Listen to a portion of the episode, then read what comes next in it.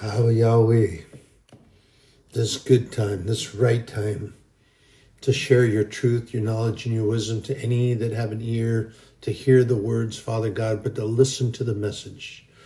That you allow me to be your conduit yet again, Father, sharing your word. Father, that whoever is listening, that they would go to your word, go to the Bible, and seek your face. Find you, Father God. Come to you and spend time with you. Abba Yeshua Aman, Parakletos Aman.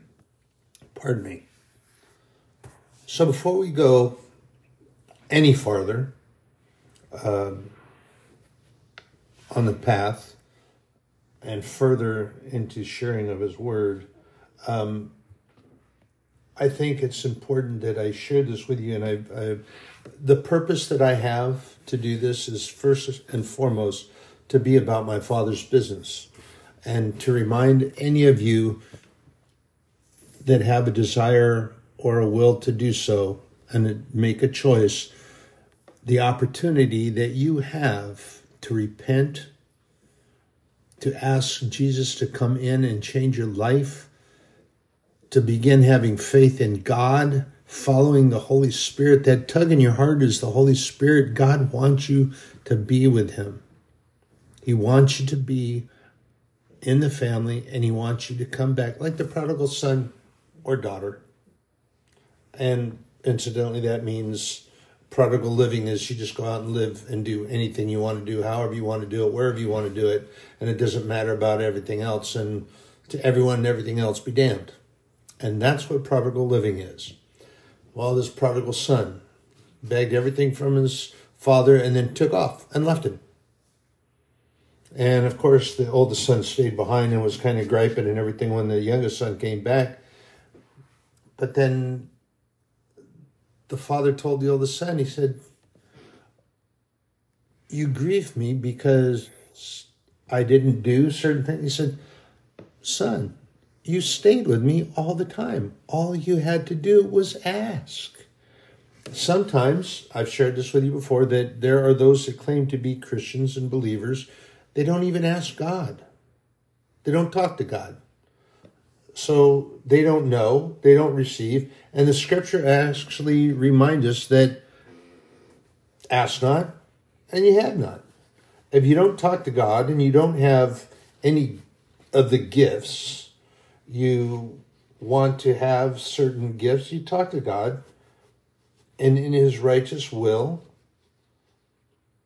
if what you request is righteous, of course He's going to give it to you. Just like I shared with you about the mountains and the faith the size of a grain of mustard seed. Okay, metaphorically, and it's given to us as an analogy and a lesson personally. And it's not that God couldn't do it if it was righteous that He do it, and He saw that it was something righteous He should do. God would take a mountain that we see out of the back 40 of where we live or out of the window or whatever. And if it was something righteous for him to do, and your request was righteous, he would take that mountain and move it if you had faith to do so. But I believe, in my perception and reading contextually the scriptures, that we're being taught that those mountains are a metaphor for a lot of things that we push up into mountains that are really not that way. We allow them to become that way, and we do so because we have been trifled with by the demons that work for Satan, for the minions that follow his bidding, and they make things appear to be what they are not. Remember that? False evidence appearing real. That's what he's about. So these little molehills that are really something we can step over we allow them to push up into mountainous obstacles and then we can't get over around them or by them. And then we have to have faith in God and pray for this. And he takes us by his righteous right hand his strong righteous right hand and he walks with us and we pass by the mountain. It can be done. It just takes faith. So what i'm going to share with you brothers and sisters i am going to go and I was actually going to do later. And I started, I started in my study book, and let me share with you that um, as an old guy, reading sometimes is hard to do, and I'm very picky, especially when it comes to individuals that want to declare. Um, I have no, I have no patience for commentators. I'll share that openly and outright with you that you have commentators that will write books and they declare that they're Christian or that they know what the Word of God really means, what it's saying, and what God meant to say when He said. Well, pshaw. I say that's a bunch of malarkey and you don't know what you're talking about. And for you to deceive people and lie to them, and yes, I am calling you a liar. And no, I'm not going to mention you by name because that would not be appropriate. But those individuals know who they are. Yes, they do. And they are liars because they're saying that they know what God. It's just like that individual that um, that wrote that book for children, and then this absolutely blows my mind. And yet, there's a person of well known, a well known personage that is uh, celebrity status, and they just go gaga every time that this person's name is mentioned. And endorsing this book and the book is, and I will mention it by name, I don't remember the author, but it's written for children. And it's called Conversations with God. And supposedly, the author of this book is, uh, when children read it, there's one for small children that could be read to them, or they can, if they're old enough to read, they can start reading it on their own. And then there's another one for teens and everything in the book, everything about the book is totally contrary to Scripture. And it's not at all anywhere remotely close to what God would tell a person that was relating those particular issues or those problems or those concerns with God. He would not respond to them that way. And how do I know that? Because I read the Bible, I read the true Bible, the truth that comes from God, and I will share with you only His truth, His knowledge, and His wisdom, because I asked Him to impart that on me so that I could be about His business and speaking truth and be a good guide for people. So, this person who is writing these, and again, this is an attack on our children. You have a direct attack on our young children and on those of teen years. And we wonder why there are so many problems going on with our children because we allow individuals like this to put these books and have them in. It's in a scholastic book club. I remember uh, scholastic books when I was a young child. When I was old enough, we used to have a book club. And you could buy the books from the scholastic books. They've been in the school system forever and ever and ever, as long as I can remember and you could buy a book for a dollar. Had Charlie Brown and all kinds of stuff and different kid stories, Huckleberry Finn and different things and so on and so on. And now this individual has this book and it's being strongly endorsed by this celebrity person. And it's going to our children and it's got a whole bunch of very pointed, pertinent questions that children probably at the younger age that they're targeting would not ask, but they're showing it to be and that God tells them that it's okay when it would not be okay. And for the older teens, when they have questions and talk about forgiveness and all this, and God tells them directly that there's, oh, you don't need to be forgiven. There's nothing I need to forgive you for. When the reality of it is, it's specifically that thing that they're talking about. Oh, most certainly does. So, I have a problem with this we have issues that are going on around us. However, here's the thing we need to be in this word, in the truth, seeking his face, seeking his truth, his knowledge, and his wisdom. And you get it by asking. All you have to do is ask God. Ask Jesus to come into your life, ask Jesus to come into your heart, ask Jesus to change your life. Declare that you want to have faith in God, you will have faith in God, and that you want the Holy Spirit to guide your steps. It's very simple to do. It really, really is. Can do it here within the next couple of minutes. Just simply, Jesus, I want you in my life. I want you to change my life. I want to be changed. I want to show others that I truly, truly believe. I believe that you came and you died for me so that I could do this. I want to have faith in you, God. I believe that you created all things. I believe that you came and, and died for me because you love me so much. And Holy Spirit, I want you to guide me so that I will have understanding and show me the way that I should go. In Jesus' name, amen, I pray. It's a done deal. You can go, you can do it on your own. You can go back in your bedroom. You can do it at your dining table. You can do it wherever you feel most comfortable. You can do it with someone. You can do it with a very close friend or acquaintance of yours, and you want to be with them. You can do it with them because you just want to. And it helps you. It helps you to feel comfortable. But just remember this that I do what I do because I want to give you that opportunity. Now, I'm going to be going through some things with you that might seem at first a bit confusing, but I'm hoping to clarify that well enough for you because that's what I'm supposed to do. Not supposed to just share things and leave you puzzled. So, the Bible and scriptures tell us that there are, and explains to us the Bible.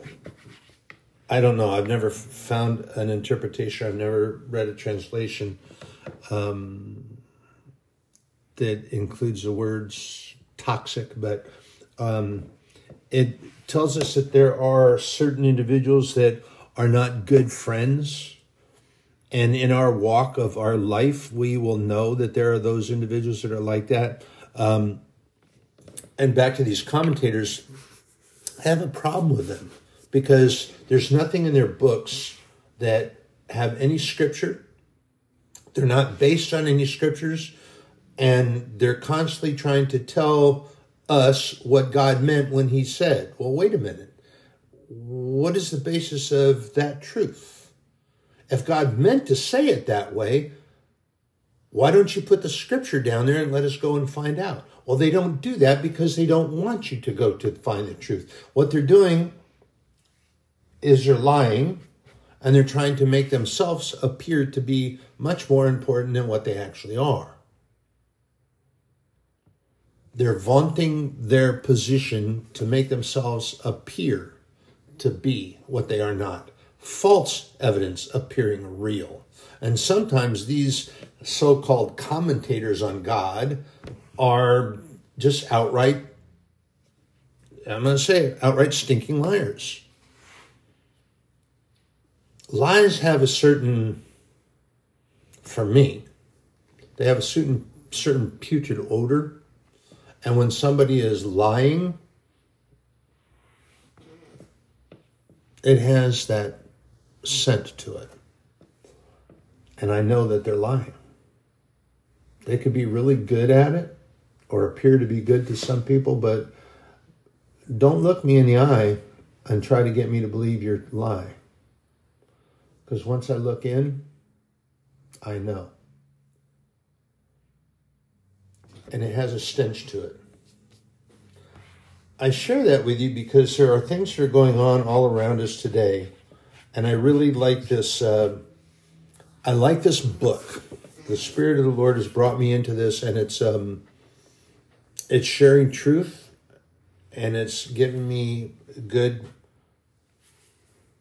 sense and telling me that this is good. And I've just barely started it. It's we're not supposed to be really starting it yet, but I'm I yeah, I jumped the gun and I I am just highlighting stuff all over the place, scribbling notes. there's some really good stuff in here, and I really like this one portion that he's sharing. And it's really, really good. And he also talks about somebody else that we have talked about. You recall that I spoke to you about Brother Lawrence? He is that Carmelite monk who is, uh, I believe, is from the 18th century, 17th century, pardon me. And his name is Brother Lawrence. And here's the thing. Let's let's. He was a Carmelite monk. Let's jump on this before we get into the meat of this. Remember what I've shared with you about denominations. This is a way that Satan really likes to stir up derision and derisiveness, and there are individuals within certain denominations Oh, you can't come to our church because you don't dress the way we do. You can't come to our church because you don't worship the way that we worship. You can't worship that way. You have to worship our way. And as I shared with you already, I had a person who, and I'm not sure why, but I felt it was very confrontational. It wasn't, it wasn't a godly approach. And it's okay. I didn't get confrontational about it. I just walked away. But telling me that I shouldn't worship God and pray in the Spirit because I was confusing people. Well, as I walked away and I left, and that person no longer sits anywhere close to me, and that's fine. But as I've shared with you already, I have had individuals that speak Greek. I have had individuals that speak Hebrew. I have individuals who speak Farsi, and I've had individuals that speak um, Arabic. I'm not sure what they speak in Turkey, but anyway, I've had these individuals that came up and asked me where I learned language. And I tell them I don't know. What are you asking for? Why are you asking? And they said, Well, I heard you praying, and I could understand some of the things you were saying there. I could hear you, and I understood. So, I say that to say this, not to, don't get me wrong. I'm not trying to pat myself on the back. This is not about me. This is about glorifying God and the Holy Spirit because he delivered that to them. And it was much like Peter when they were in the upper room and they had all those uh, pharisaical individuals that came up to them and tried to say that they were all had been drinking and they're all drunk but yet you had all these individuals a dozen or more that were from all over from from other countries and they came and they could understand what these uneducated men well I can't say that because matthew uh, had letters of education luke was a physician you had nathaniel was an architect and you had some other stonemasonry there were but you had fishermen and other men that were not they didn't, it's not bad about They just didn't have the schooling that the Pharisees had. They didn't have letters of appointment that the Pharisees had. So they came in and they blasted them. But wait a second. All these other people could understand everything that they were saying. They said, How can they possibly be drunk? It's only the third hour of the day. They can't, they're not, they, there's nothing open for them to drink. And how could they be drunk? We understand everything that they're saying. We're from this place. We're from this place. We understand them. How can you sit there and declare them to be drunk? We understand their words. So, in my worshiping God, I wasn't doing it loud enough so the whole congregation could hear, but those that were sitting in close enough proximity could hear me, they understood what I was saying. That tells me that what I was doing was a good thing. And it tells me anyway in my heart that it's a good thing because the Holy Spirit draws me to that. And that's just the way it is. But back to Brother Lawrence, continually practicing his presence. Here is this monk who is from the Carmelite order and this was in, he was from the 17th century. And again, back to the denomination. It doesn't matter what denomination you're in. It doesn't matter. This is what Christ is teaching us about all coming to the same table, coming to be brought to the table. And I believe this is the perception that, of course, Paul got into it with Peter, but I believe this was the vision that was given to Peter uh, when he saw the giant sheet come down and had all the different animals and the fruits and all this different stuff, and there was tied up in it, and that God told him, and then Peter said, Oh, no, I can't do that. It would be unclean. And God said, Oh, no, no, no, no, no. Do not call anything that I create unclean. I have created this to bless you with this. You can have nourishment, you can have. So he's trying to show Peter and trying to teach Peter that you don't do that. You don't separate, you don't have things apart. If you're going to talk about God, you're going to teach about God, Jesus, Christ Jesus and the Holy Spirit, then you teach everyone and you need to do it that way. You can't teach just one group of people and then walk away from anyone else that wants to hear it. You can't do that. And this is what happens, and this is what Satan takes great delight in in the denominations the breaking up of the family. He loves the fact that we have denominations and that we're all declaring certain ways to praise God. And you can't come to our church because you don't praise God the way that we do. And you can't, oh, you can't do that in the congregation because you're confusing people. Uh, except that it's not for the whole congregation, it's just for my prayer and my worship right here. And then explain to me how all these family groups, they understand what I'm saying and it didn't sound like I was saying anything different. And of course, I would, it's just heavenly language.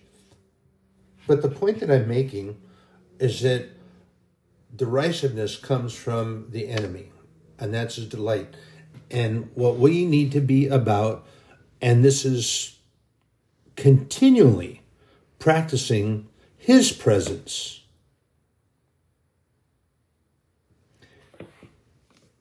continually practicing. This is what Brother Lawrence was talking about when he was sharing, and I shared that other book. And I'm going to share this I highlighted here.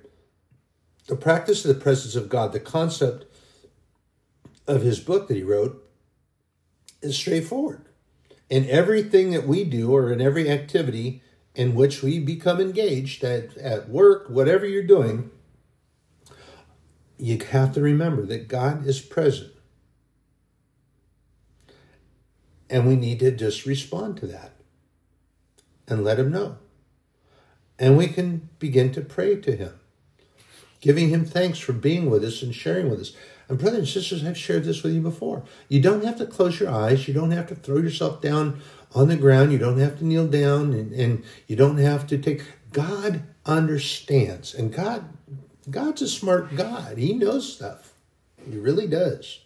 And he knows that we have a job and we can't do as a commercial bus driver i couldn't close my eyes and throw my hands up and pray and just motor down the street that would be totally unsafe. People would panic. It would be, be pretty ridiculous. And it wouldn't happen. I wouldn't have done that anyway. But i prayed and i worshiped and i sang. I would make up songs. Some songs i, I did i remembered and some i couldn't remember so i made up stuff. God likes that. He does. And people would respond to that. So we need to offer that up to him. If you're whether you're washing the dishes, you're writing a term paper for you're in a college course or whatever, or you're watching a, a major ball game of some sort, just just remember, don't pray for a particular team because not you know as Joshua was going down in the valley of Jericho, and he says, Are you on our side or their side? And the captain of the host of heaven simply said, Nay. He didn't take sides, so don't pray for him to take a side for your Mets or whoever you vote for. Just make yourself known to God. I'm here. I love you. I'm glad that you're here with me and spending this time with me. And it sounds simple enough, but in life, there are so many people that making themselves present to God is actually very, very, very difficult for them to do. They find it very difficult to do. I'm my contemplation of that is why. I, I don't know, maybe because I'm old and I'm I'm actually uh, I have a retirement issue. I've got medical things that are going on and medication, and I don't have to get out and go to work as I used to. Um, so I have time to study and spend time with God, and I think I need to spend more time with Him. I don't spend enough time. Um, but this is an important aspect of life, and there are many that simply can't do it. When you talk about meditating on God or meditating on God's Word, as the Bible tells us that we should, they start making fun of meditation. You know, I'm not going to sit down. I'm not going to do this chanty chanty thing. I'm not going to burn incense and, you know, I mean, that's not meditation. Very, they're trying to make sport and make light of something that is actually something that is should be a solemn moment in time.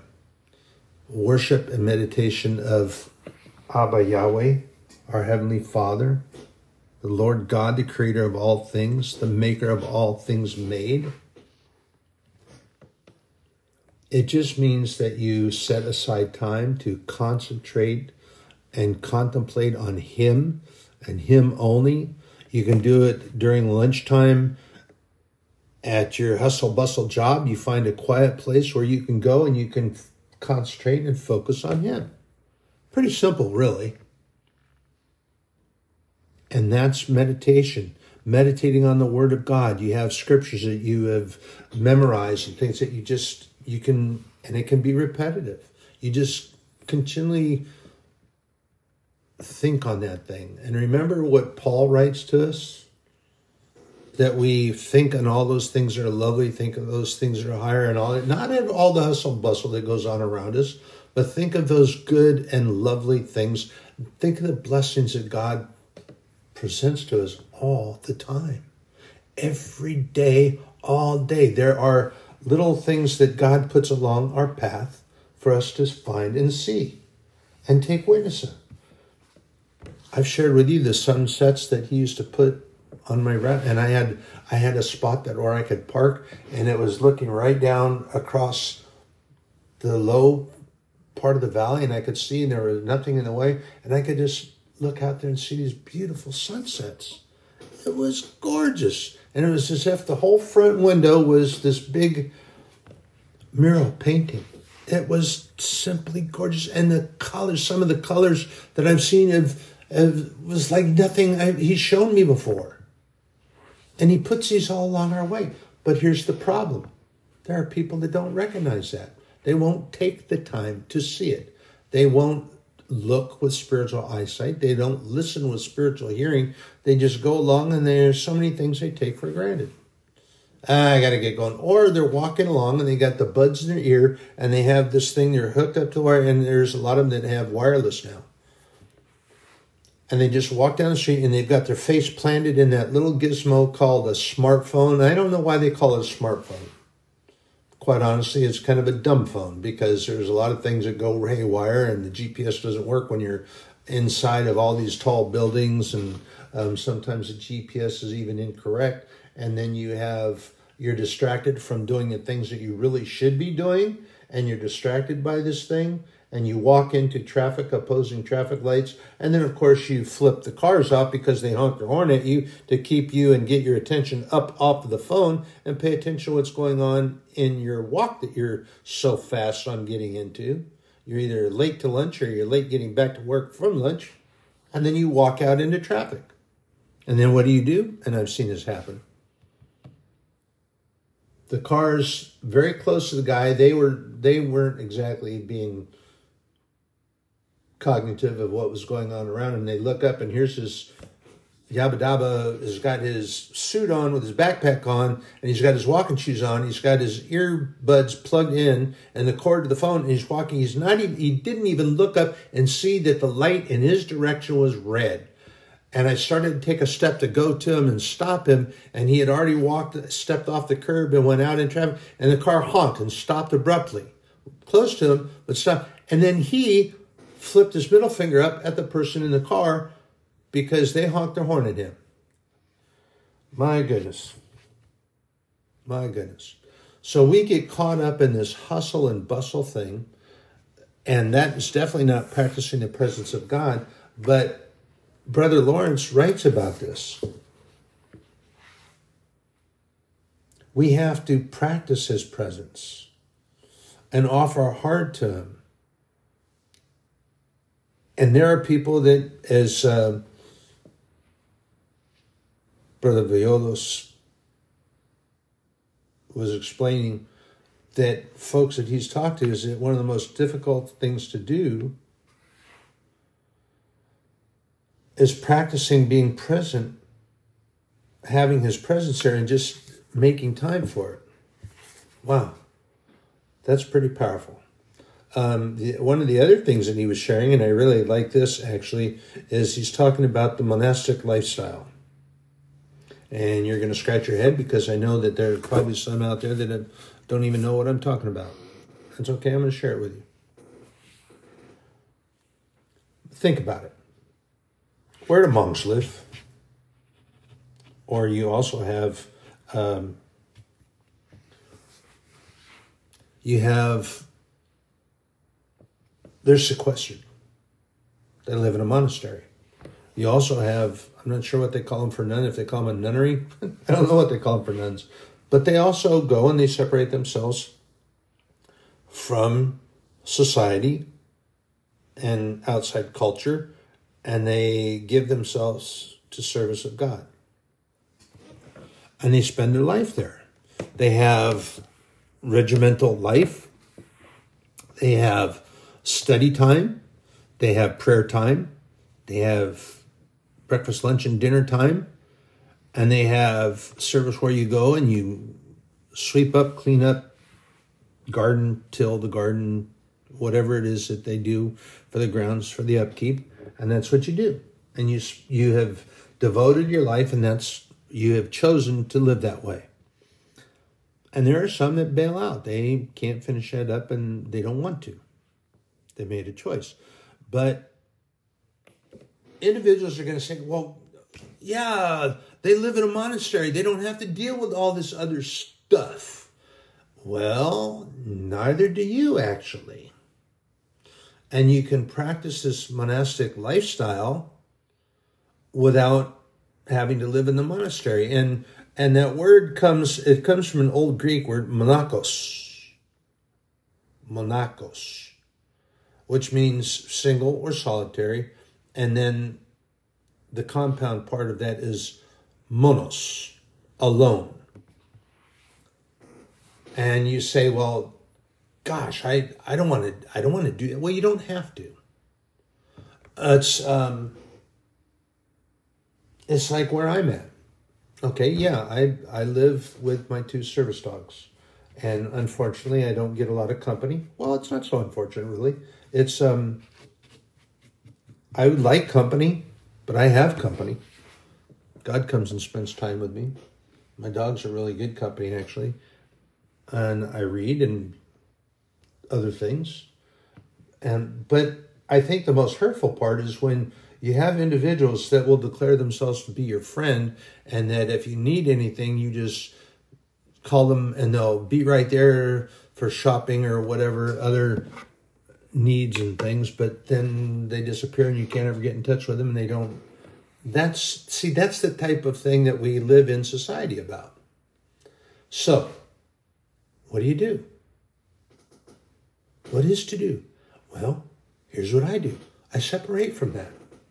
I don't get tied up in that and get in my head. This is where Satan loves me to be tied up and bound up, to be attitude with them, attitude with them, attitude with that person, attitude with this person. They didn't even, no, you don't. What you do is you have a forgiving spirit. You have no idea what's going on in their life. I have no idea what happened to them. They just, I can't get in touch. How do I know that they're not in the hospital someplace? And their family or their their friends that live right next to them, they don't know me. So, am I on a contact list? Fairly obviously not because they haven't called me up and say, oh, hey, you know, Bob wanted me to let you know that that you know he had to go in the hospital and had this done, this done, whatever. But he just didn't want you to worry. None of that was done, and it's okay. But what do I do? Here's the thing that we really need to do, and this is a problem that a lot of people have. When you forgive somebody, you pray for them. And even when they're toxic and they're at enmity with you and they're not really your friends, and it's a very toxic relationship, which is harmful. And as scripture will describe them, they're more like a millstone around your neck. Wants to drag you to the bottom of the sea and drown you, and you don't want that to happen. So you cut that that socialist socialistic uh, gathering time with them away. You you let them go, but you don't become at enmity with him. You pray for them because they can repent. Maybe they'll come. It could come back and say, "Wow, I'm really sorry that that I allowed that to happen, and and I really I'd really like to come to church. I really miss you, and so forth and so on." That could happen. It might not, but it could. So you pray for them. Continually pray for them. You don't get an attitude, and you don't be confrontational with them, and you don't so they weren't doing something that they should have been doing or what you thought that they should. So don't let pride, remember that word pride, P R I in the middle, D E. I is right smack in the middle. Don't let that get in the way of prayer for that person. I don't know a lot of you out there, I'm just speaking. Um, some of you that listen and, and uh, pay attention, I, I may know you.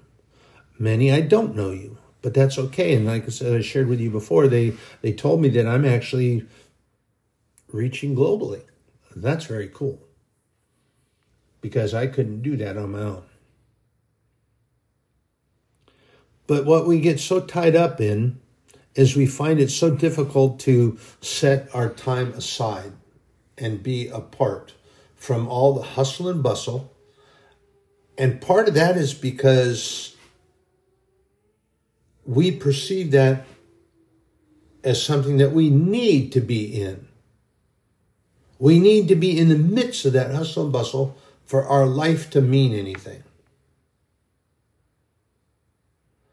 In order for our lives to matter, we have to be right smack in the middle of go, go, go, go, go, go, get, get, get, I, I, I, me, me, me.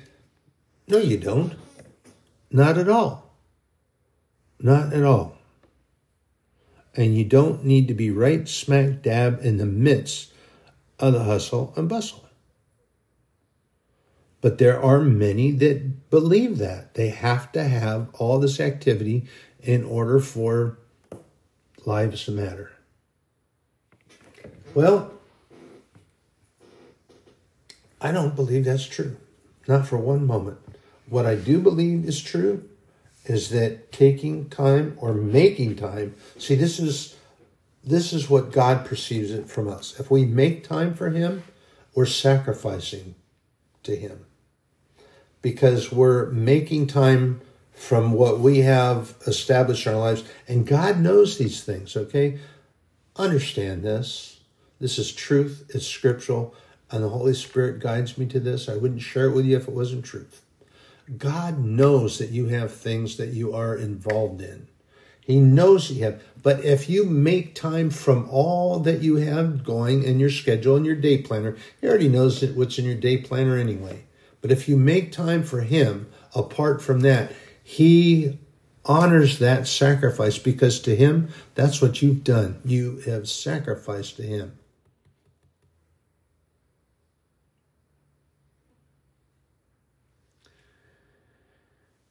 But then you have, again, as I've shared, you have the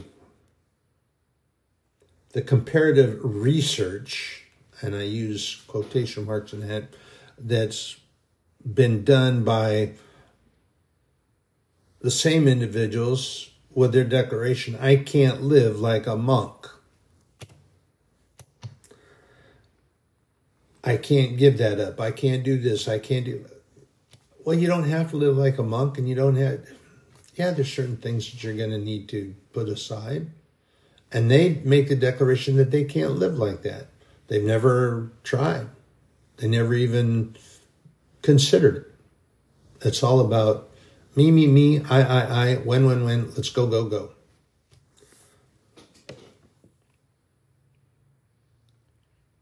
All you have to do is simply make time to be quiet and contemplate on God, His love, and worship Him, and not being on the go. Giving more importance to God and being with God than being with the guys out or with the girls out.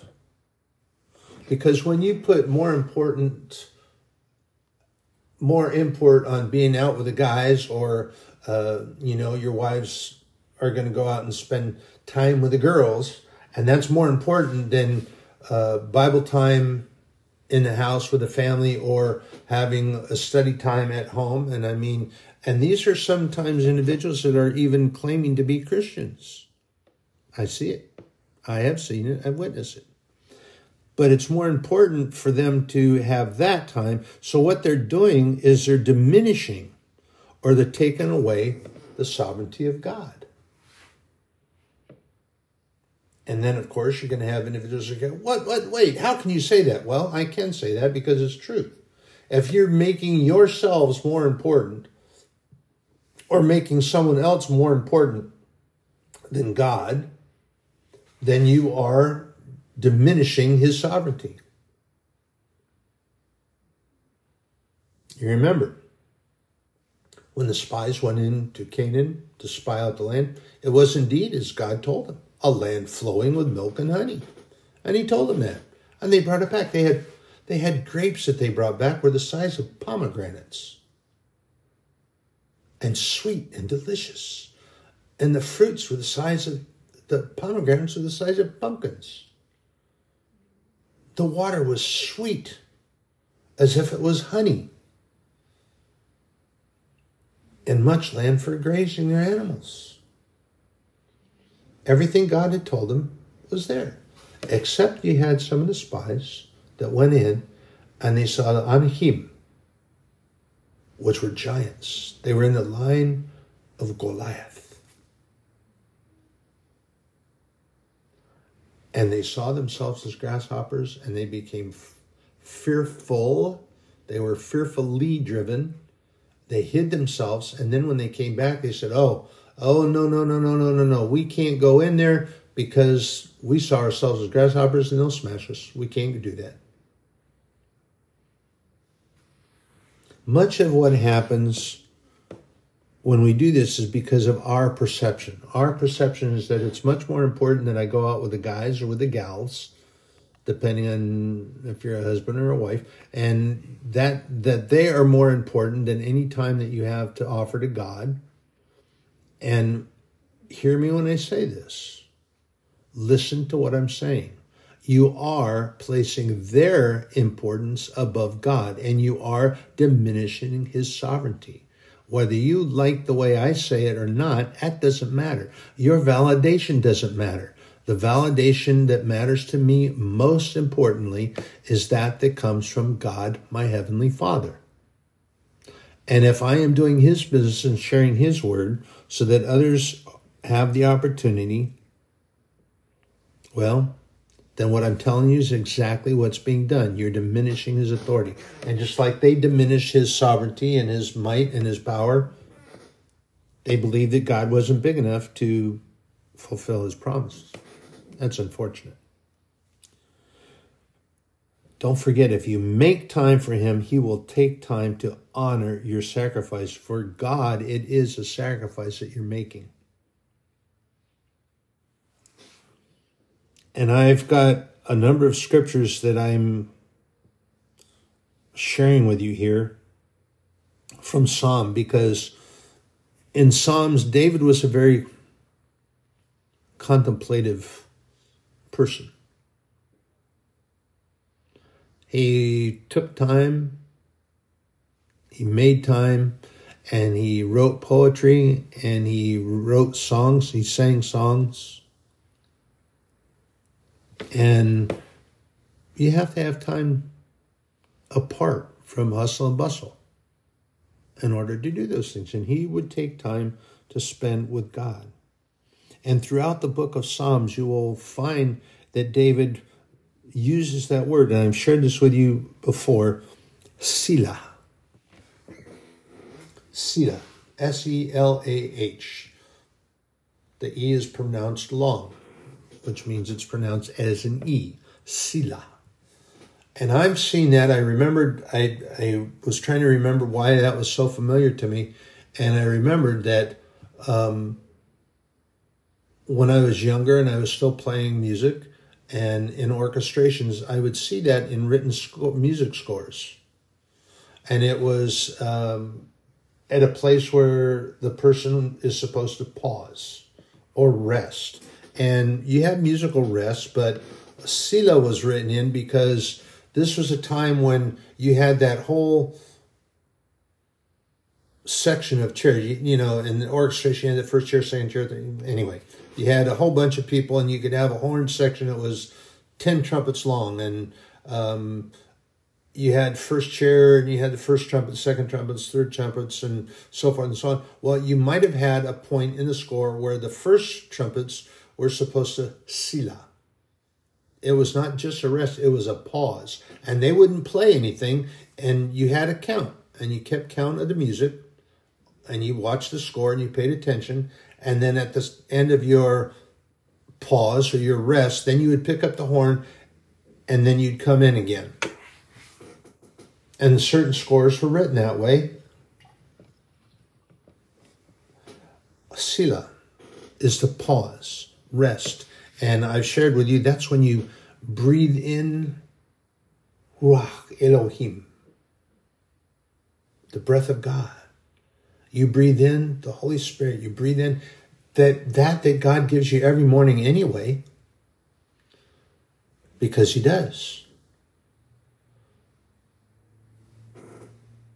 Don't take for granted life because it's not promised. Scripture tells us that. This is why my response to so many things is Lord willing. But David is a contemplative person. Throughout the scriptures, we will find him using that word selah. Take pause, rest. Take a moment. Psalm 4 4, Psalm 4 8. Communing with God in quiet time. Psalm 16 7. Meditations. Thinking about the Word of God, thinking about God. That's all meditation is. You don't have to sit with your in a lotus position and have your uh, have your oh where is it? That's the uh, the ring finger of each hand touching your thumb in this position and sitting really upright and then you're humming. Um, yeah, that's that's not meditation. That's that's a um, denominational ritual, and it has nothing to do with meditation. Meditation is just applying your thought process to God, focusing on God, focusing on God's word. And that's what meditation is about. But David lived a contemplative lifestyle. And we see that word all the time throughout. And he talks about spending time with God. Psalm 18, 1 through 3. Psalm 25, 21. Waiting on God. And it's not time for the festivities or, you know, you're going to have a, a group of people coming in, they're going to party. And it's not about that. It's that you're waiting on God.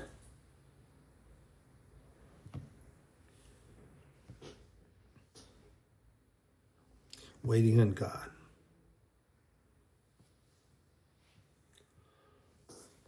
So, brothers and sisters, this is what we need to be contemplating on more and more is on and about God.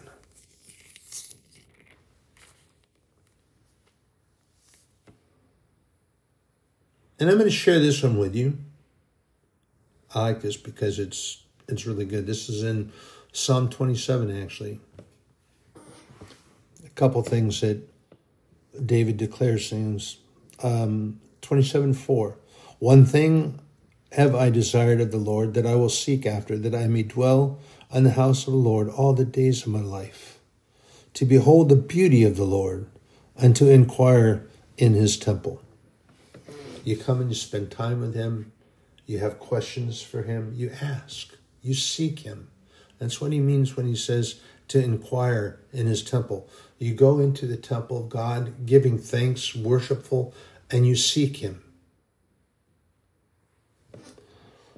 For in the time of trouble he shall hide me in his pavilion. We've shared that word before. In the secret of his tabernacle shall he hide me. He shall set me up. He will set me up upon a rock. Now he's talking about Christ. Security and a spiritual foundation that we have in Christ Jesus. And now shall mine head be lifted up above mine enemies round about me. Therefore will I offer in his tabernacle sacrifices of joy. I will sing Yea, I will sing praises unto the Lord. Hear, O Lord, when I cry with my voice. Have mercy also upon me and answer me.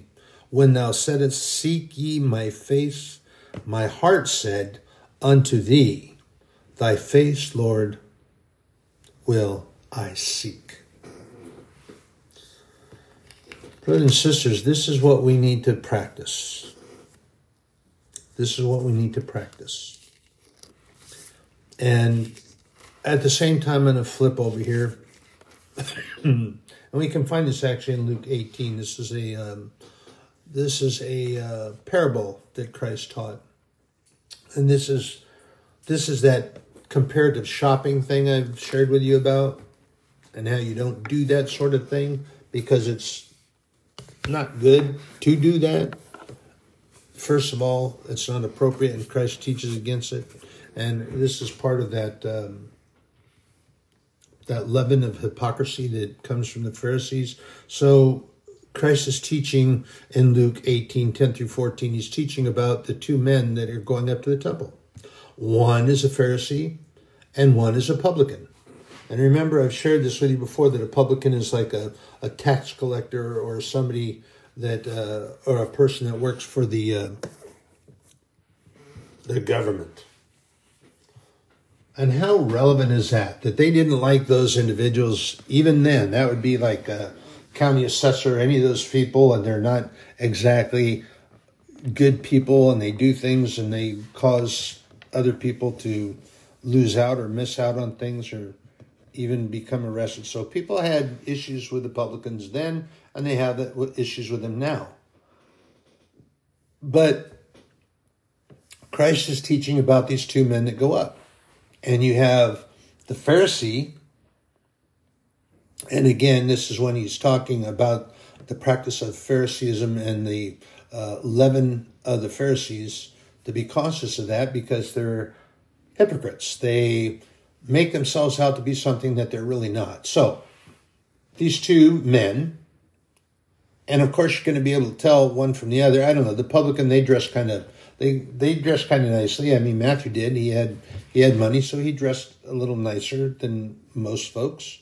And then you have the Pharisees, which of course have the little doodad they wear on the head and all that. And they have this. Uh, they dress that way because they want to go through the crowd and have everybody step back and move out of their way. That's just the facts. Um, but these two men, they go to the temple, and you have the Pharisee offers up all of his things and he makes his he makes his audacious prayer and he makes it loud enough for people around him to hear what he's saying. Oh, thank you, O Lord God, the maker of all things, that I am not like this other man. Oh, wait a second. How how is that scriptural? How is that really righteous? Well, it's not. He's thanking God that God made him richer than the other guy and gave him more, and that he's not like this other man who's a publican. Ooh, publican, it could be a tax collector, it could be any one of those government officials, and it could be just somebody that works in the out in the public. Maybe he runs a public house, which is what they what we would call a bar or a tavern now. and he's thanking God for not making him that way. But then you have this publican, and he is sorrowful, and he he thumps himself in the chest and he says, "Oh, Father God, forgive me, the sinner that I am." And he won't even lift his head up and he says, I'm not worthy, Father God. I am full of sin. Forgive me. So let me ask you this in the posation, and we'll do this. Uh, that when they left the temple, you had the two went out. Who do you suppose was the one who had the greater blessing? Who do you suppose? Uh, do you suppose it was the rich guy? Or do you suppose it was the man who came remorseful, honestly, in coming and presenting himself as a sinner?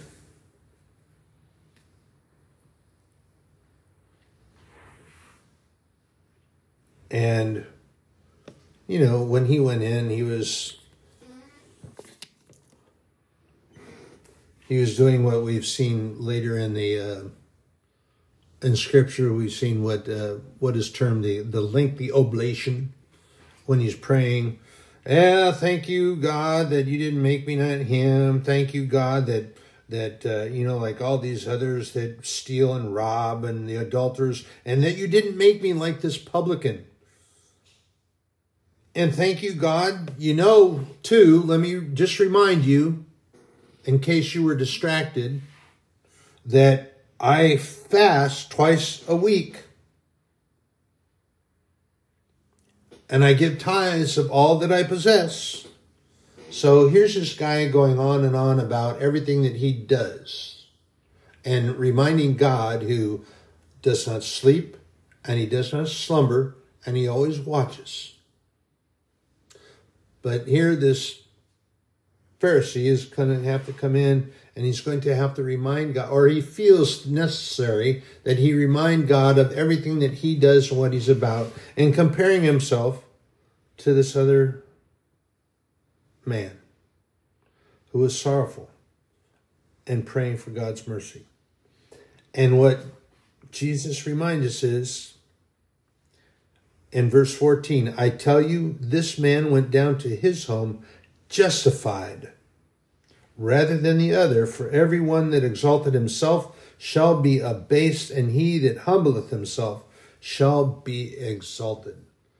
So the man who presented himself and asked God to be merciful to him will receive that mercy.